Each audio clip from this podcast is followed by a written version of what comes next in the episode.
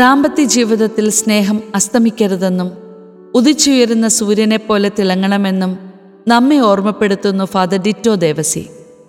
നിനക്കെന്നെ പ്രണയിക്കാമോ എന്ന തന്റെ ഒരു നുറുങ്ങു ചിന്തയിലൂടെ.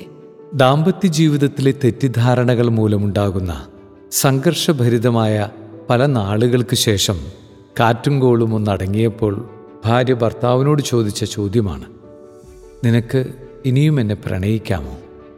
ജീവിതത്തിൽ അപ്രതീക്ഷിതമായി കടന്നുവരുന്ന അസ്വസ്ഥതകളും സന്തോഷം പങ്കിടാൻ കഴിയാത്ത വിധം മുൻവിധികളോടുള്ള പെരുമാറ്റവും എന്തിനും മേതിനും മേറ്റുപിടിക്കുന്ന തർക്ക സ്വഭാവവും കൂടിയായപ്പോൾ കർത്താവ് ചേർത്ത് വെച്ച ദാമ്പത്യ ജീവിതം നരകതുല്യമായി മാറി.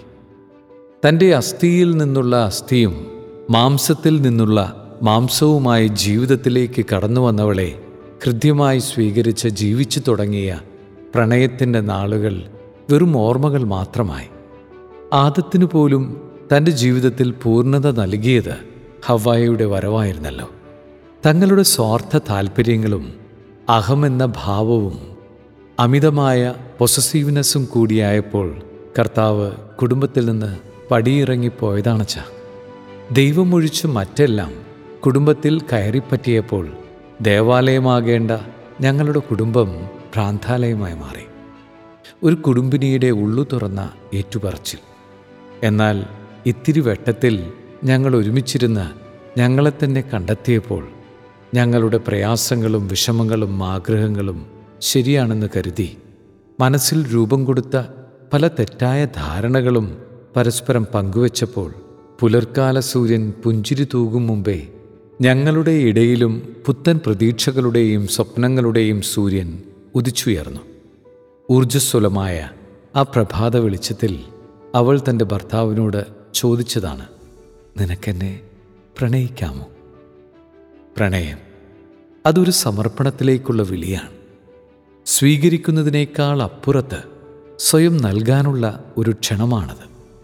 അമ്മയ്ക്ക് കുഞ്ഞിനോടും കുഞ്ഞിന് അമ്മയോടും പ്രണയം തോന്നാം. സഹോദരി സഹോദരങ്ങൾ തമ്മിലും ഭാര്യ ഭർത്താക്കന്മാർ തമ്മിലും തോന്നുന്ന പ്രണയവും നമ്മെ ക്ഷണിക്കേണ്ടത് ഈ പകുത്തു നൽകലിലേക്കല്ലേ? ഈശോയ്ക്ക് മാനവ കുലത്തിനോടുണ്ടായിരുന്ന തീവ്ര പ്രണയമാണ് അവസാനത്തുള്ളി രക്തവും ജലവും മനുഷ്യമക്കളുടെ രക്ഷയ്ക്കായി ചിന്താൻ അവനെ പ്രേരിപ്പിച്ചത്.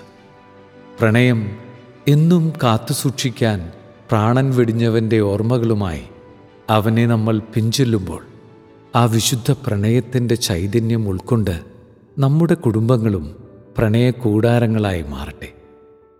പരസ്പരം പങ്കിട്ട് നൽകുന്ന സ്വയം ശൂന്യമാക്കിക്കൊണ്ട് ചുറ്റിലുമുള്ളവർക്ക് എന്റെ ജീവിതം ഒരു സമ്മാനമായി നൽകുന്ന ഒരു ക്രൈസ്തവ കുടുംബജീവിത ശൈലി നമ്മുടെ ഇടയിൽ വളർന്നു വരട്ടെ. ജീവിതത്തിന്റെ പ്രണയത്തിന്റെ ചൂടും ഊഷ്മളതയും നഷ്ടപ്പെട്ടു പോയവരുണ്ടെങ്കിൽ പ്രണയിക്കാൻ പഠിപ്പിച്ചവന്റെ മുമ്പിൽ വന്നു നിന്ന് പരസ്പരം ചോദിക്കാം. നിനക്കെന്നെ പ്രണയിക്കാമോ?